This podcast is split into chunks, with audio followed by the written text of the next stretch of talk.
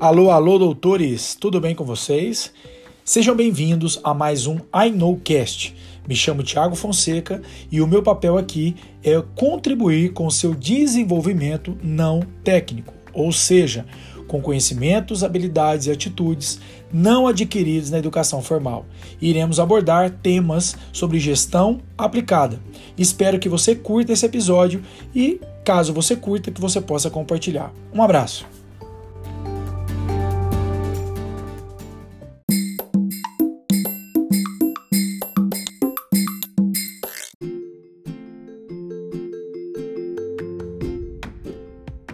Alô, alô, galera do I Know Cast.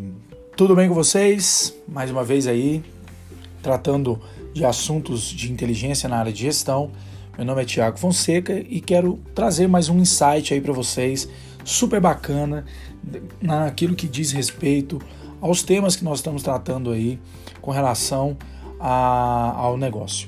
Eu disse em alguns áudios anteriores, se você teve a oportunidade de ouvir, da palavra da cultura organizacional. Eu disse que cultura organizacional nada mais é que a, a origem, né, ou por que o meu negócio existe, o que o meu negócio quer afetar no mundo, o que o meu negócio quer resolver de problemas do mundo. E a palavra cultura eu mencionei, que vem da palavra cult, e a palavra cult é a palavra que deu origem à palavra culto.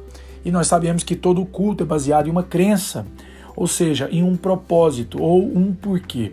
E nós também dissemos que as grandes empresas, não importa quais sejam, diferenciam das pequenas exatamente porque tem um grande propósito ou tem um grande, uma grande crença para resolver ou para tratar no mundo.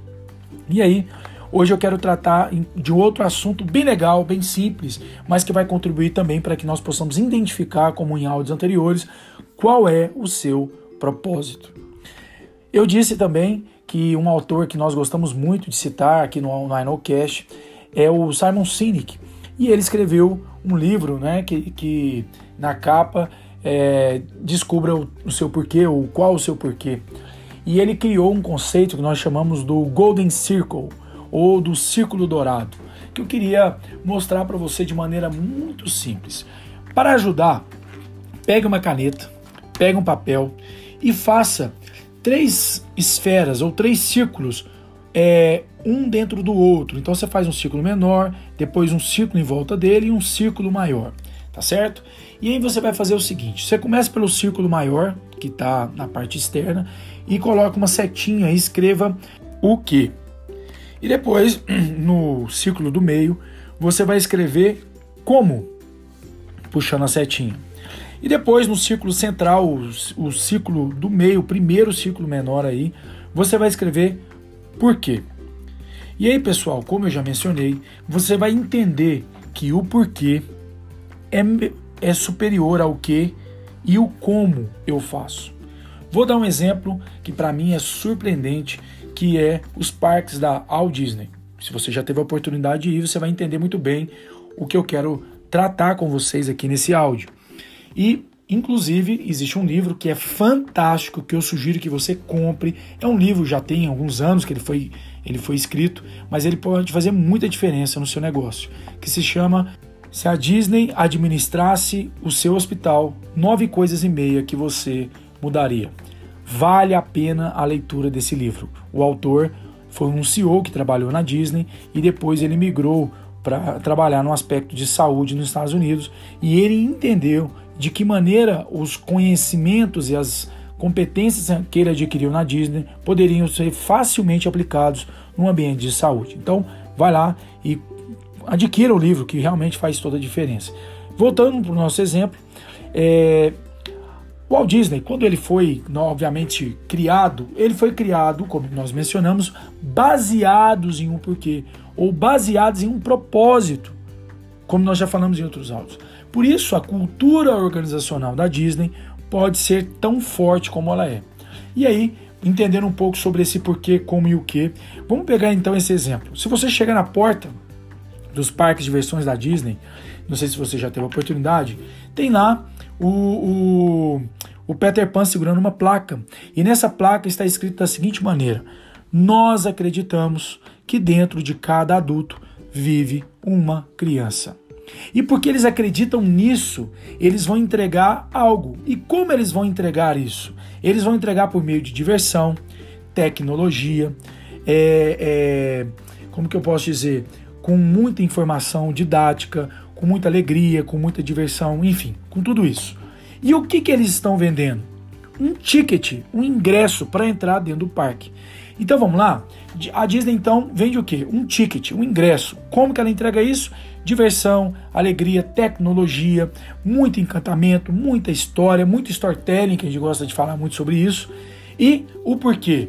Porque eles acreditam que dentro de cada adulto vive uma criança. E quem já teve a oportunidade disso sabe o que eu estou falando. Estar dentro do parque parece que você volta a ser uma criança novamente. Por isso, pessoal, se eu pudesse pegar agora um exemplo na odontologia para ajudar, para vocês entenderem um formato que poderia contribuir com um raciocínio de vocês, eu faria isso. Faz um novo ciclo, mais três ciclos aí no seu papel e escreva o que, que eu vendo. Vamos supor que você é um dentista na área de implantes, por exemplo. Olha, eu vendo implantes, eu vendo dentes, né? Eu vendo é, é, isso ou aquilo para o meu cliente. Como que você entrega isso? Por uma clínica é, moderna, com pessoas altamente treinadas, eu entrego isso com, com competência, com, com muita habilidade, com agilidade. Eu sou uma pessoa extremamente é, rápida naquilo que eu pro, proponho a fazer, enfim. Agora que vem a moral, a, a grande questão. E por que você faz tudo isso? Suponhamos que um exemplo, o Dr. João, que é implantodontista, pode dizer: o meu porquê é porque eu acredito que as pessoas precisam de um sorriso para encantar as pessoas. Ou ele poderia dizer: eu acredito que eu estou no mundo para devolver às pessoas autoestima e alegria. Olha que curioso. O Dr. João, como exemplo, ele poderia fazer qualquer outra coisa e dar autoestima e alegria para as pessoas. Ele poderia ser um palhaço se ele quisesse. Ele poderia, pessoal, ser um motorista de Uber se ele quisesse. Por isso eu tenho dito para vocês que o que você faz não é mais importante do porquê você faz. Muitos clientes nossos da Um Doctor, depois de nós tratarmos esse aspecto do, do porquê, têm repensado muito sobre a sua vida. E isso tem feito uma enorme diferença nos resultados deles porque muitas coisas que eles fazem, eles estão fazendo de maneira inconsciente. E quando eu não tenho consciência do meu propósito, eu faço tudo com muito mais esforço, com muito mais dificuldade e com muito menos competência do que eu entregaria.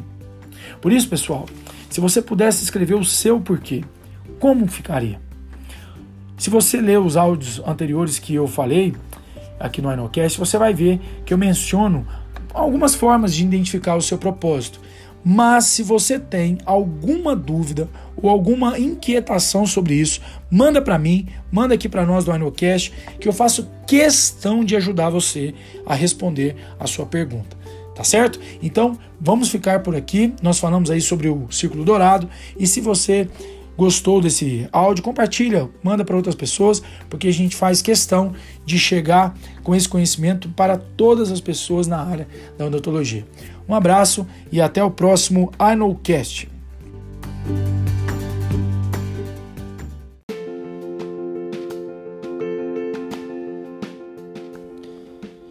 E aí, curtiu? Espero que sim. E se você curtiu, compartilhe isso com outras pessoas e permita que elas também possam se desenvolver ainda mais. Se eu sei, você sabe. Esse é o nosso lema no I Know. Até o próximo episódio.